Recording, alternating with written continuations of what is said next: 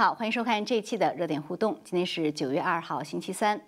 本期节目呢，我们来探讨两个最新的热点事件。一个是中共近期在内蒙强行推动汉语教学，引发了强烈的反弹，几乎社会各阶层都在抗议，波及的范围前所未有。那么另外一个是王毅这次的欧洲之行，他的战狼之行以及他对捷克的威胁，也引发欧洲各国携手抗共。那么今天我们还是请来两位嘉宾一起来讨论这些热点事件。一位是在现场的中国问题专家恒河先生，何先生您好，方飞好，大家好，嗯，谢谢。那么还有一位呢是通过 Skype 和我们连线的时事评论员 Jason 博士，Jason 博士您好，方飞好，大家好，嗯，好，谢谢。好的，观众朋友也欢迎您在节目中间呢发手机简讯，或者是在我们的视频下方留言。好，那恒恒先生，我们先来谈一谈内蒙这个事情啊。呃，内蒙这个事情呢，现在可以说还在持续发酵中。那么这些天呢，这个抗议啊，各种视频流传不断，很多人看到这个事情，第一反应可能就会觉得说。怎么又在内蒙惹事？因为中共现在可以说是焦头烂额，在新疆、呃，在香港，那这种事情都引发了强烈的国际呃反响，甚至是制裁。那么他这个事情还没有完呢，现在又在内蒙去强推这样的一个呃所谓的双语教学，其实就是用汉语来取代蒙古语，那引发了这样一个强烈的反弹。所以我不知道您怎么看，就是一个他为什么要做这样的事情，一个是他为什么要在现在去做这样的事情。呃，先讲一下他为什么要做这样的事情哈。呃，从这次这个情况来看的话呢，呃，它实际上大家觉得很很没有必要，因为原来呢是三年级的时候开始呃学汉语，是，然后现在呢是把它推到一年级，那为什么要这样呢？三年级和一年级有什么区别？我觉得中共它有一个基本的思路，就是认为呢，就是洗脑要从孩子开始，越小越好。那么这是不是洗脑呢？我认为这就是洗脑。很多人对这个有个误解，认为这是一个汉化的过程。这不是一个汉化的过程，呃，因为在其实，在蒙古的，在内蒙的蒙古人相当相当多数已经相当汉化了，就说他的人口比例没有汉化的很少，呃，而且这个也不可能说三年级到一年级就汉化了，而且呢，这不是一个汉化的过程，为什么呢？因为这个语言啊，它是有很多特特征的，你像这个现在在中国大陆使用的这个汉语，你可以说是一种新汉语。就是说，它是以简体字为基础的，而且和传统的中国这个汉语是不一样的。我记得刚刚出国的时候，在这个美国碰到台湾人，因为台湾人其实他们用的就是一九四九年以前在大陆流行的这个汉语嘛，嗯，就是完全不同的语言了。你感觉？嗯，哪些不同呢？就是一个呢是这个语调的强硬，就是大陆的汉呃那个所谓普通话呢是特别硬的。而台湾的这个国语呢是比较软的，这实际上是跟这个大陆的这个阶级斗争这个呃中共的呃中共的这套东西有关系。另外呢，这个语言呢实际上已经被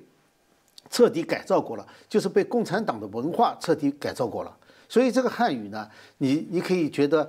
呃，要不是后来大陆开放跟台湾有些交流的话啊，那。这样七十年过去以后，你简直是两种不同的语言，就是写的字、说的话都能懂，就是不知道什么意思。哦，就是你都你知道这是一种跟你一样的语言，但是你就不知道什么意思了，隔得很远了。就是说它已经被彻底改造过了。实际上就是一种中共党文化的推行的过程。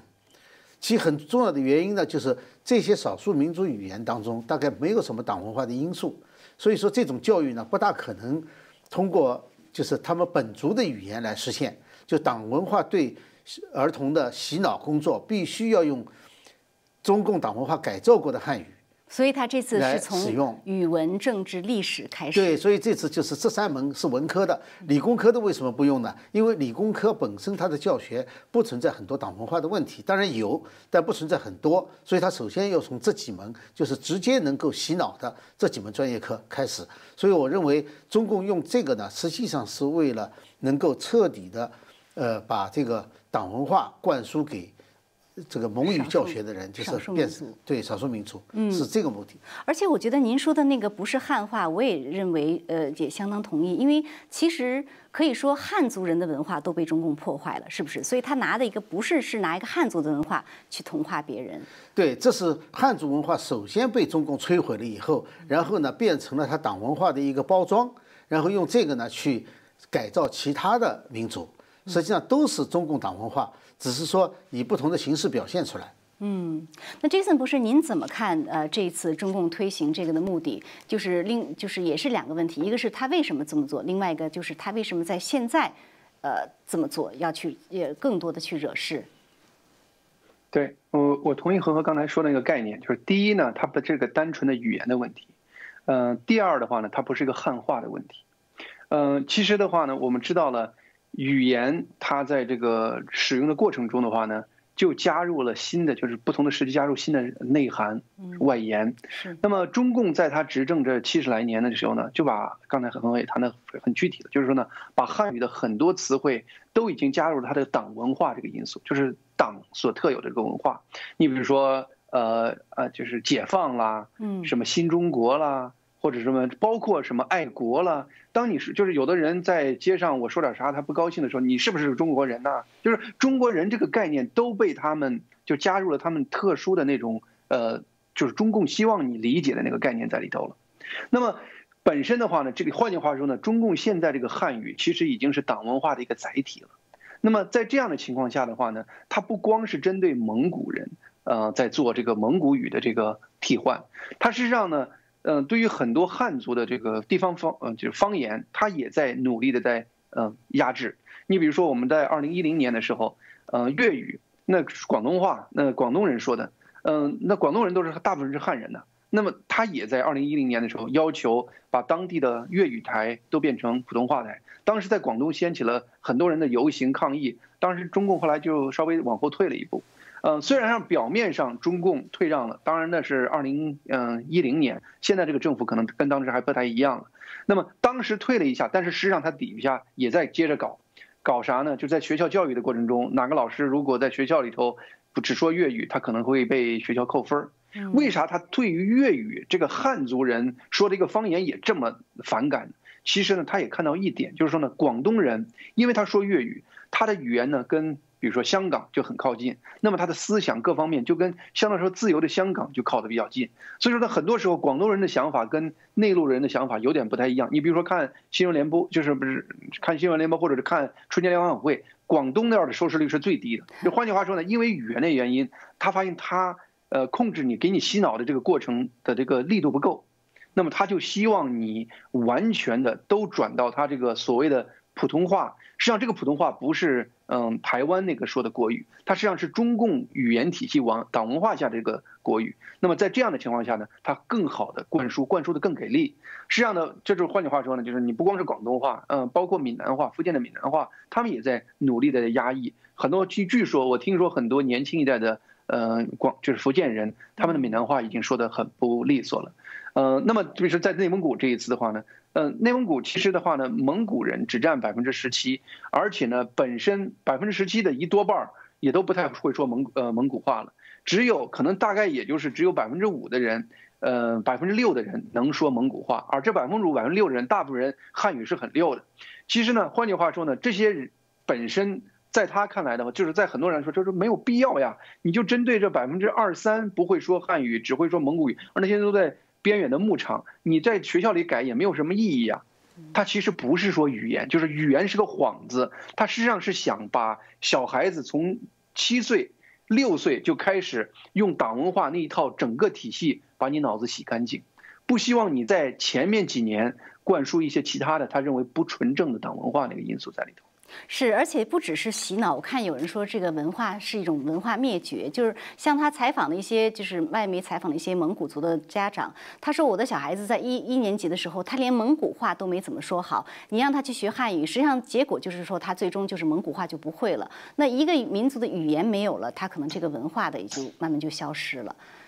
所以，对对，这也是这次蒙古人反弹的这么厉害的原因。其实呢，蒙古刚才恒河也说了，就是说他其实跟汉人的融合度是非常高的。那么大的一个地区，只有百分之十七的人是呃蒙古族人，其他的基本上都是，比如说二将近百分之二十，呃，不要百分之八十，将近百分之八十都是汉人，而且在大城市基本上是混居的。那么在这样的情况下呢，蒙古人不管是从呃，你看就是电视上。呃，服饰了、饮食了很多方面，跟汉族已经非常非常接近了。嗯，那么语言就变成他的唯一的这个能保留自己民族特性，文化承传的这个因素了。而本身蒙古族又是一个很骄傲的民族，毕竟他历史上是成吉成吉思汗的传人。那么在这样的情况下的话呢，他想抓住自己民族的这样子最后剩的这个东西，那么就这一点就跟中共产生了这种剧烈的冲击冲冲动。嗯，当然，中共肯定历史上也没考虑到，因为它实际上这个政策不是近期开始的，就是很多人说好像是最近开始发生这个事儿，九月一号开学才开始，其实不是，很多网上爆出来，在一七年的呃二二零一七年的时候，它已经在小范围试行了，比如说在新疆的一些蒙古的那个地区，它已经开始实期，就是蒙古族的地区实施这样的方案了，因为地区比较小嘛，影响力比较小，没有看到。那么这次本来它也是只。计划在内蒙古的一些地区开始实施，那么他突然决定在整个内蒙古整个全全境实施，那么这个大的范围各个地区的反应就积小成多，形成了这样一个比较普遍被大家认识到的一个。大的事件，嗯，但您觉得他为什么在现在来惹这个事呢？因为他这个呃，香港啊，这个新疆啊还没完，然后他在国内这种经济危机、疫情、政治，国外就不要谈到美国对他的这个呃这贸易战，还有包括这跟美国关系的急剧恶化，这种时候去在蒙古推一个呃汉语的教学，有这么大的必要吗？在很多人来看，是用正常的思维，似乎觉得是难以理解的。您怎么看呢？嗯。就是还是那个话，就是说它是一个系统，就是对于中共来说最重要的是什么？是维持它的统治。就是说呢，本身而且呢，中共也是在它的这个实施政策的过程中的话呢，它不会考虑这个政策会树什么敌人，它基本上中共的意志是绝对要实施的。那么这就说让这个事情最开始我们知道了，它在也是试行的，在一七年就实行，那是已经三年前，它已经在试行这个方案了。而且呢，这次针对的也不光是，据很多文件显示，也不光是针对蒙古人，有些其他的呃族裔的那个那语言，它也在针对。所以说呢，整个这是中共在实施它普遍的，就是全民系统的、全面的、从小做起的洗脑的政策中的一个步骤。那么在这个过程中的话呢，偏偏他没有意识到，在内蒙古这个地区引发了这么大的一个民意的反弹。嗯，当然了。他这个过程中，他就唯一的解决方案就是镇压，因为中共绝不可能在任何地方有一任何退让的。他退让一步，他就是示弱，跟老百姓示弱，他就觉得他的末日要来了。所以说呢，从各种角度来说的话呢，他这一次很可能就变成一个，呃，他意料不，他实施了很多地方，没想到这一次会遇见这么大的一个反弹，可能是他实施过程中的一个意料之外的事儿，但是他会用强力把这个政策推进下去。嗯，这也是个可能性。呃，不过不过很多人还是觉得恒先生就是觉得中共在这个时候去惹这个事是没有必要的。我不知道在您看来，他是不是也反映了某种决策或者是在运作上的这种失调或者说是崩溃呢？呃，应该说是接近崩溃。就是在这个过程当中，我们可以看到哈，其实中共呢，它不能够不惹事。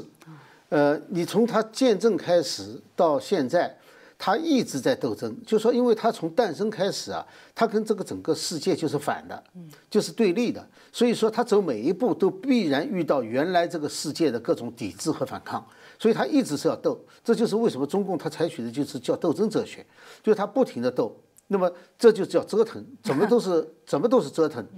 后来虽然有一阵子说不折腾了，先说国内不折腾了，后来又说国外不折腾了，但你你现在可以看到，他不停的在折腾，就是说对于他来说，他所实施的每一步都是要摧毁这个世界的，所以他每一步必然会有很多障碍。呃，对于中共，对于我们来说，他现在是内外交困的时候，应该是稍微在我们看来哈，对稍微稍微老实一点吧，那不是中共的想法。呃，中共认为他只有这一条路可走，就是说他一定要跟别人斗，用各种方式，倒不一定说哪一个人主观上一定要斗，而是说他这个他这个机制就是这么斗出来的。呃，所以说，呃，他可以，你你可你觉得他又在内蒙，但是，呃，内蒙搞这个，他根本就不会想到有反抗。第二个，想到反抗他还得做，因为任何地方如果有反抗他不做的话，那中共就不是中共了。嗯。呃，另外呢，对于他整个这个。呃，系统来说的话呢，呃，他越到这个困难的时候呢，他越要斗，因为他不能让中国民众看到他在示弱，也不能让世界各国看到他在示弱，所以我们可以看到，他对内，呃，西西藏、新疆、香港、内蒙是一个个轮着来；对外的话，你看现在对，甚至对这个印度，啊，其实呢还有对这个什么，呃澳大利亚什么都是属于战狼外交，就是说它这个系统就是这样的，越到危机的时候，它越是要表示它的强硬，啊，这就是为什么就是我们我们看来不可思议的事情，对中共来说的话。完全是顺理成章的。那您怎么看蒙蒙古人这次这么激烈的反抗？呃，我想也许中共没有料到，但是对于很多局外的人，可能也不一定能料到蒙古人能能这样的激烈的反抗，也也让很多人想到当时在文革的期间，中共对于蒙古人的迫害啊，比如说内人党啊等等。所以是不是也因为说中共一一直以来对蒙古这个民族的这种迫害，让蒙古人心中其实已经非常压抑了，不管是精神还是在呃生活上或者社会上的不公，所以。现在到了一个爆发点呢，我不知道您怎么看。他有一个，就是刚才杰森讲了，他有一个传统的一种自豪感，就是因为毕竟当年这个成吉思汗的时候占领了欧洲和亚洲的大部分，呃，就说他曾经有过比较辉煌的历史。那么这个呢，在任何一个曾经有过辉煌历史传下来的民族当中，他多少都有一点。那么问题是在于呢，就是当年的疆土没有了，呃，这个。宗教信仰又没有那么强烈，而且现在基本上消失了。被打压。呃，所以说这个民族呢，呃，你你看这个采访的时候，就他就说到了，就是说他们只剩下一个语言了。嗯。而语言实际上是一个一个文化传统的这个承载体，就是说如果这个没有了，那么这个民族就没有了，这个民族就就彻底消亡了。嗯。所以说语言是非常重要的一点。大家可能不见得就会直截了当的从理论的高度去认识这一点，但是作为这个民族来说，它是有直觉的。就像当年在广东要推广普通话，在学校里面不准讲这个粤语一样的。呃，很多人其实不见得就认清这点，但是他认为这是他们这个族群的或者这个群体的。一个最后值得骄傲的他就觉得碰到他根本的东西了。对，就是根本了，你就等于把它要灭掉了，就是这就是属于文化灭绝了，就是把这个就彻底消失掉。那么这个民族如果是这样的话呢，它在整个历史长河当中以后就没有了，就消失掉了。所以就本能的有一种一种反抗。那么恰巧呢，正好他们有一些蒙语学校比较集中，呃，而且你看这次的，他是所有的人，从学生到家长到。职工，你看他那个广播电台几百个职工全部一起签，工作不要都可以了，因为中共已经威胁了嘛，就是说如果家长不能够控制他们子女的话，那么他的工作就会有问题，因为这些人都在大城市里面，他们其实工作也不要了，就要坚持这个守住这个民族最后的一点，嗯，血脉也好，或者是文化传统也好，呃，这个呃，我觉得中共是没有想到这一点的，那当然这跟这个中共呃。这个文革的时候镇压有关系，嗯，但是呢，我我个人觉得这个关系可能不见得还有这么大，因为呃，中共在整个文革期间，在所有的民族，包括汉族，包括边疆任何少数民族，都搞得都镇压的很厉害，而且都有很多无数的冤假错案，呃，这一点当然可能比较突出的呢，是在在内蒙整的一批呢是蒙族。是蒙古人，哎，呃，乌兰夫啊，那些带头的是蒙古族的人，可能有一点关系，但是我倒不觉得，呃，中共对蒙古人的镇压就比全对其他民族镇压就会特别一点，我倒不觉得这里有特别多的不同的地方。嗯，所以您说的，呃呃，这个蒙古这个他民族他人民的直觉，可能真的是感到要要。碰到他的这个根本的东西，对。那杰森博士也请您谈谈您的看法，就是确实我们看到这一次的这个范围波及的非常广啊，社会各阶层，呃，像何先生刚才也提到了这个。三百多个这个媒体的员工都是签名去反对这个汉语教学。然后我看到这个一些视频，呃，这些学校的学生他抗议，呃，甚至有的学生就是被抓捕啊。就看那些视频，就你感觉就是一个内蒙版的这个反送中又在又在上演，只不过这次是更年轻的一群学生。所以您怎么看这个引发的这样一个这么大的范围的这个反弹？您觉得这个事件它会引发什么样的结果呢？对，其实呢，某种上讲，你提到这个香港问题，其实它真的是还有很多相似的地方。其实当时我们知道了，就是蒙古人他也是跟着共产党一块搞革命的，呃，蒙古人也是当时由一个左派的人带着投入共产党这个体系，最后就是跟着共产党搞革命。当时共产党搞革命的时候是跟蒙古人承诺的，是说我们绝对保留你蒙古文化，甚至你们要求独立，我们会支持你独立。但那是当时中共不掌权的时候，中共一旦掌权了，那基本上对于蒙古人，基本就是就是某种上就残酷迫害了。因为我们知道，刚才你谈到内人党，就是文革的时候六大概是六六七年、六九年这个期段，嗯，大概当时内蒙古百分之二十的蒙古人被抓了，嗯，大概百分之五的人被折磨致残。百分之一的人几乎是被折磨致死，就是说整个那个酷刑各方面是极其残酷的。但是呢，确实是真的，在整个你要看整个比例的话呢，中共在文革或者前期后期是折磨死很多很多的人的。呃，那个这个一万多蒙古人被折磨死，虽然是个很凄惨的事儿，但是呢，不是中共独特做的，他对汉人的折磨更多。但是呢，这个是个很重要的案子，是因为啥呢？是因为中共自己把这个案子翻出来，认为是个冤案，主要是他担心蒙古人的民族情绪。那么在整个这个后期的话，所以说我也感觉就是说呢，其实蒙古人后来被中共洗脑的还是蛮彻底的，就包括这一次整个这个事件过程中，我在网上从另外一个侧面也看到，很多蒙古人一边。呃，反抗中共这样的一个呃政策，同时的话呢，又拒绝一些外媒的采访，就是某种上讲的话呢，嗯，他们还有一个认知的过程，就是说本身就我来看的话呢，嗯，中共其实现在已经在施压了，就是中共绝不会退让。刚才恒也说了，中共在任何一个地方退让。都可能会成为他整个堤坝崩溃的一个缺口，所以中共也意识到了，越是国就是国内国外围堵中共，中共就越不会在任何地方退让。那么在这个过程中的话呢，会出现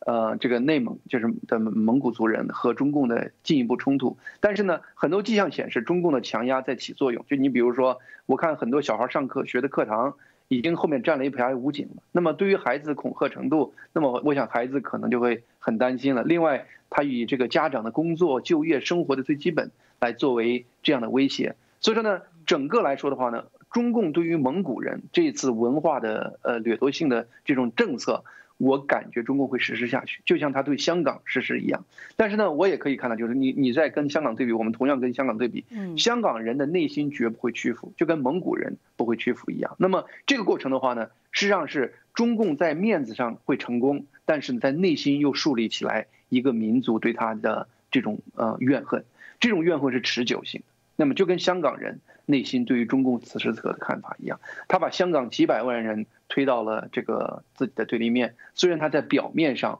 维持了一个他的强权统治的这样的一个形式，是，而且我觉得不但内心不会屈服，对于中共的认识可能也更加清醒。我记得那时候香港反送中的时候，很多香港人还跟法轮功学员说：“哦，说我以前不相信你们说的是真的，现在我真的相信了。”所以对于蒙古人可能会起到同样的作用。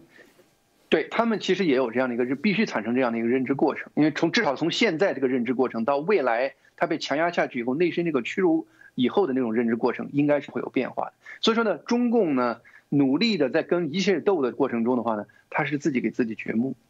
嗯，是这个此起彼伏的抗争啊，说不好在哪一个点上爆，而且这种呃。我觉得人心的觉醒似乎现在真的是像潮水一样的。那其实呃，另外我们要谈的一件事，跟这个事情也有同样的。可以说是同样的性质，都是中共去惹事，结果惹得人家群起反抗中共。就是我们来谈一谈捷克这个事情，恒先生。呃，捷克外长他呃，捷克外长这次访问呃议长，参议院的议长这次访问台湾。那王毅在欧洲这个之行呢，就是呃，对于捷克说了一句威胁的话，说这个会你会付出沉重的代价。结果引发轩然大波。那不但是捷克的这个本身对他非常反感。捷克的外长去召见中共大使，那还有欧洲的其他国家也群起反应啊。呃，特别是我看了这个捷克的呃布拉格市的一个区一个区长写的给给给王毅写的这样一个公开信，可以说是至少在我看来，我在西方的政治人物中，这种外交信方面没有看到过这么严厉的措辞，基本上是把王毅痛骂一顿。他说王毅是这个什么无理的粗鲁小丑，而且限他二十四小时内道歉，而且说。呃，这是你最后一次对杰克张开你的嘴，等等啊！我觉得这个王毅可以说他这样的一句话惹了一个外交酿了一个外交上的大祸。您怎么看这个事情呢？呃，对于王毅来说的话呢，呃，他现在呢，其实呃，他是一处在一个非常两难的地境地。呃，因为一方面的话呢，中共要实际上是这次他去欧洲呢，是为了呃拉拢拉拢欧洲。然后呢，把呃，在这个中美这个对峙的过程当中呢，想把欧洲拉到他自己那边去，呃，但是呢，就是他改不了这种战狼外交的这个习惯，或者说这个本性，因为对于中共来说的话呢，同样的有这个问题，就是他的外交官啊是不能示弱的。嗯，你看战狼外交不是哪一个人哈，实际上是每个外交官驻各个国家大使都是如此，驻澳洲大使、驻英国大使、驻其他国家大使都这样。所以说，这不是一个就是教育不就是是外交部门教育出来的。当然，教育的部分呢也是党文化部分，那么也是这种斗争的，呃，还跟这个中共整体政策是有关系的。而且有人说上行下效，那可能是上面喜欢这种风格，下面就必须有这种风格。对，他就跟着走，否则的话就会犯错误嘛，谁也不知道。呃，所以说呢，在这时候呢，就中共对外威胁，就是你要付出代价。其实不是一次两次，他对很多国家都是这样做的，也这么说的。但恰恰这一次呢，呃，它不同的是，因为第一，这个捷克呢，实际上虽然说是呃在欧洲国家当中最先这么做的，呃，但是呢，它确实是一个大趋势的一个部分。嗯这是第一。第二呢，它是议长，它是议会，它不是一个政府官员。议会相对来说的话呢，有很多比政府官员更多的自由。呃，在外交上，因为它不代表政府，它只是代表民意。哦，呃，所以本来本身来说的话，对议长发出这样的威胁就很不非常不合适。那么再一个呢，就是说现在欧洲大家都在其实都在考虑，都在犹豫当中。一旦对这个对这个他们欧盟的一个成员国，因为捷克是欧盟的成员国，对对成员国发出议长发出这样的威胁的话，那么各个国家必须表态。你不管心里怎么讲，你必须要表态，尤其是主要大国。所以你看，这次法国和德国对都比较明确，嗯就是而且呢，在王毅去的时候又谈到了这个香港问题，呃，就把这个香港的这个独立啊和这个就是呃一国两制啊又又重新提出来了，呃，所以王毅是在最不合适的时候发出了这么一个威胁。当然呢，他也没想到会引起这么大的反响，因为在这之前，其实为什么没有对中共的这种战狼式的语言有反应呢？是因为各国实行绥靖政策，并不是因为这些战狼反应、战狼式的语言能够被人家接受。嗯，呃，是因此呢，对他来说，这次只是很多战狼性语言当中的一个，呃，只是说呢，这次呢正好是碰在这个这个关口上面，呃，我觉得他这个他现在可能可能会后悔哈，当然也不见得，因为他如果在 在他的阵营里面，如果认为他这样做是正确的话，那他可能还，呃，对他在仕途上更好。当然，真正他对这个中共的对外外交起什么作用，那真的不是他所考虑的问题，他不会去这样考虑。呃，那么呃，所以说从捷克这件事情来看的话呢，当然它会使得捷克的这个整个民族自豪感再一次的针对中共发出来。对，是不是也是因为捷克对中共其实一向是比较强硬的？呃，至少最早的时候，布拉格的这个城市要跟北京断交，要跟台北建交，那其他的欧洲国家还没有没有做过这样的事情，所以他正好碰到捷克这个硬，可以说是比较硬的这样的一个。对，我想捷克呢可能有它的特点，因为捷克呢曾经第二次世界大战的时候被牺牲过。最早的时候，那个慕尼黑决协议嘛，就是就是牺牲捷克嘛，所以捷克呢曾经被法西斯给这个英国和法西斯之间和德国之间的那个那个协定，把它给出卖了，出卖了一次，然后到了第二次世界大战结束以后呢，又又被出卖了一次，就变成把把它变成了这个苏联阵营的一部分。那么捷克呢，实际上是最早工业化的国家之一，就是当时在第一次世界大战前后的时候，它的工业非常发达，在世界上也是比较发达的工业国之一，所以它呢是斯拉夫民族里面工业产值最高的，而且呢，它又是最接近西欧的部分。结果呢，两次搞得很惨，呃，特别是被共产主义统治的那多少年，他们一直是要反抗的，嗯，呃，所以才会有一九六八年的布拉格之春嘛，东欧三次反抗嘛。匈牙利事件一九五六年，一九六八年布拉格之春，然后到了七十年代末的时候，就是波兰的团结工会，嗯，最后东欧就垮台了嘛，它是其中的一个标志性事件然后。捷克的天鹅绒革命，对，它是那个就是，就是到后来就是天鹅绒革命了，嗯，呃，那么前面就是布拉格之春了，对，哎、所以说他一直有这个反抗精神，而且他对共产党的认识是非常深刻的。捷克对共产党认识是非常深刻的。这个后来捷克总统亲中共，实际上是它的历史过程当中的一个比较特殊的例外。就当时他们对西欧比较失望嘛，然后再像中共“一带一路”嘛，然后就就有很多中国的资资金流入，一些技术流入，这就跟华信有关系。就说那个后来在呃在那个呃行行贿，在在在行贿，就是何志平香港的何志平在在那个非洲国家行贿，后来在被在纽约被美国抓的，嗯那个就那个集团，那个集团在在那里投资很多，但是后来呢，因为中共的投资呢，这也是一个证据啊，就他的那些投资是有条件的，或者是是不可靠的。后来就是因为跟中共自己的内部斗争和他们那个投资的那种本身内部就有很多问题嘛，后来就出了大事情。出了大事情以后呢，那个捷克的真正的这个反中共的这个力量呢，就趁机呃崛起，然后呢就中共的投资在捷克的投资出了大失败了。对，失败了以后呢，就实际上对现在的亲中共的总统是一个重大打击。嗯，呃，他他严格的说不是中共的，实际上就是那个华信集团，当然跟中国有直接关系了，不然也不可能在“一带一路”或者到捷克去这么大规模的投资。那那这样的使得就是捷克人原来的自豪感和他们真正对中共对共产主义的认识又苏醒了。呃，然后呢，你看，所以他们在议会选举的时候就取得了胜利，这就是为什么这个议长能够率领代表团。上一个议长就是，现在这个议长又是。这个接着带率领代表团到到中国去，那么到到台湾去，是到台湾去，这实际上是和布拉格市长，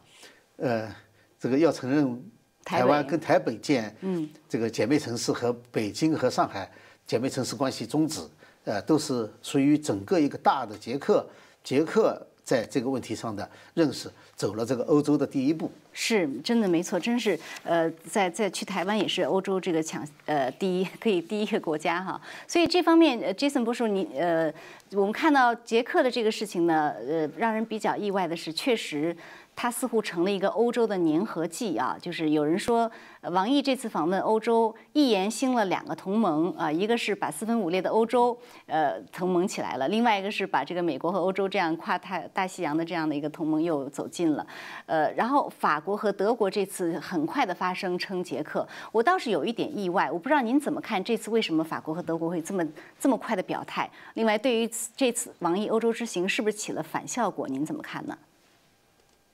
对，事实上呢，就是法国和欧呃德国表态，事实上是我觉得他是没有任何选择的。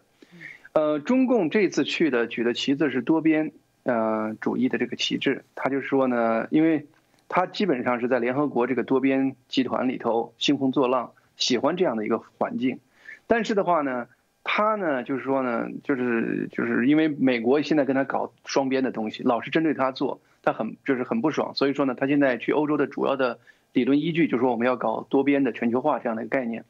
但是的话呢，他对于不听他话的这种欧盟的国家，他却基本上是用双边的方式去制裁。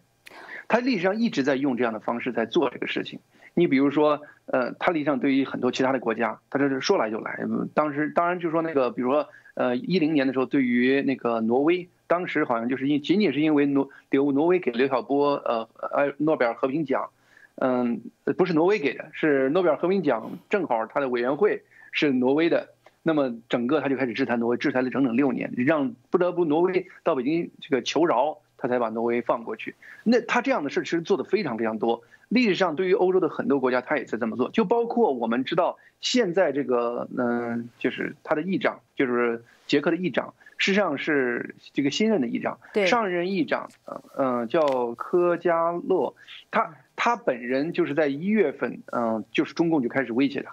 威胁到他甚至就是说他大概跟跟中共的这个领事开完会以后三天之后心脏病复发就死了，而他妈他的太太甚至怀疑中共给他的食物下药，这样子就是因为他就是从中共领馆。呃，跟中共官员谈完以后回来，那么这次就是说，你可以感觉到，就是他可以在一就是本身在这个人家国家对人家的就是国家二号人物施压，甚至是恐怖性的威胁，有恐怖性，有专门叫去约谈等等这样的事情，他的肆无忌惮其实已经是习惯了。那么这次他居然在公开的场合，在一个访问的，就是他以前是私下这么做，其实呢，法国、德国是睁一只眼闭一只眼。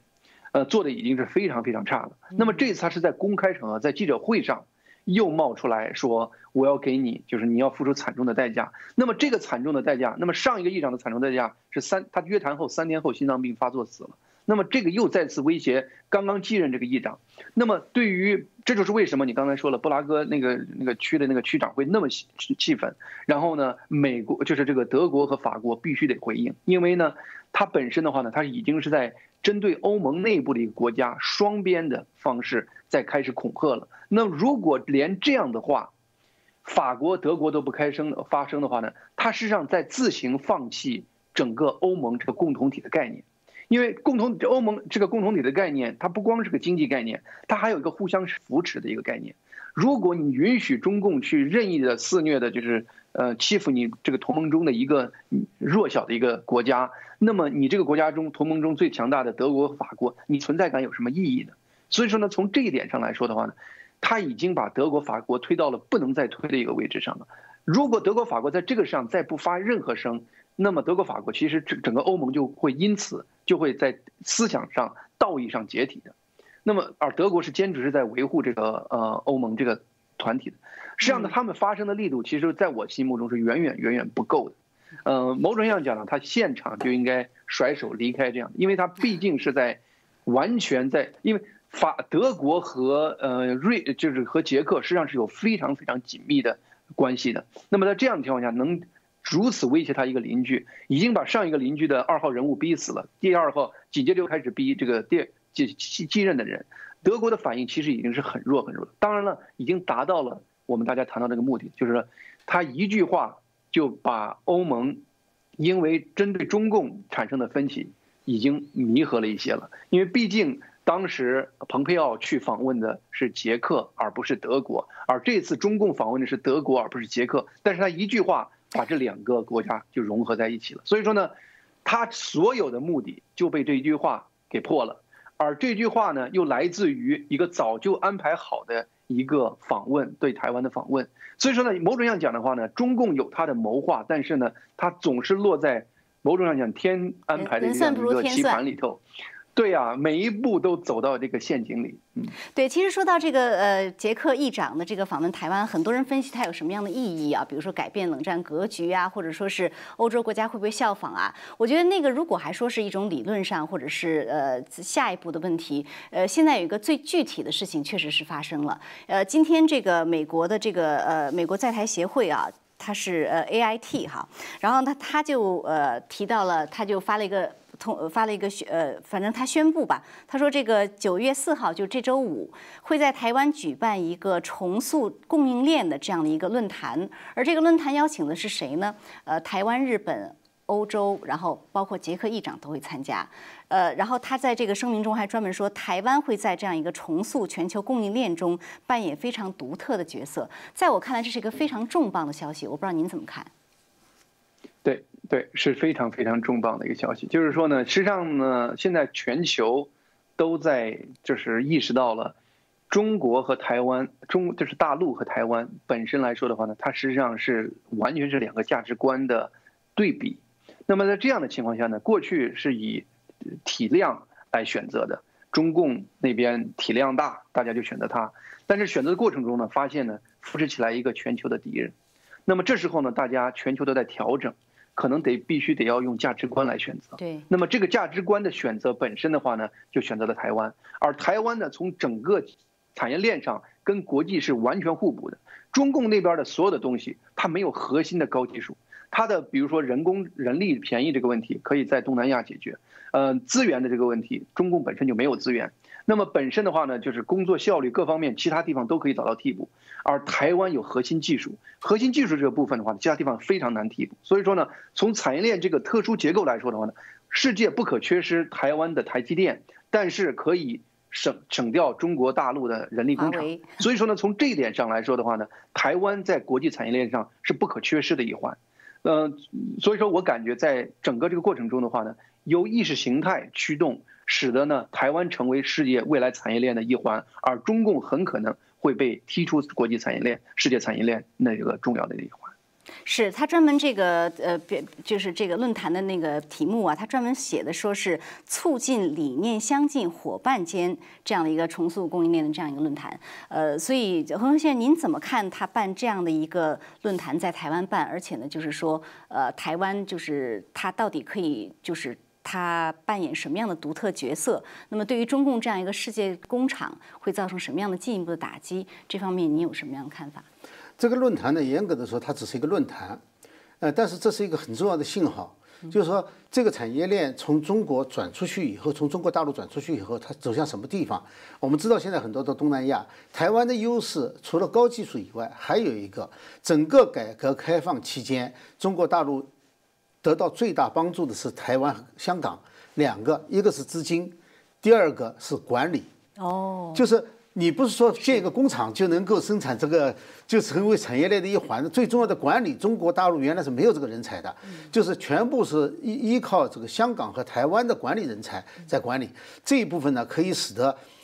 有这个能力的台湾可以使得东南亚非常快速的弥补中国大陆的产业链，就是这个这个供应链系统。呃，所以这几点呢，台湾将来可以在。整个这个过程当中，它起的作用要远远超出光这个技术方面，它包括在管理方面各方面都会起到作用。最重要的呢是让世界减少对中共的依赖，因为因为中共是会把这种依赖去武器化来威胁别人的。对，所以要理念相近。好的，那非常感谢二位今天精彩点评啊！我们节目时间很快又到了，我们也感谢观众朋友的收看，还是下次节目再见。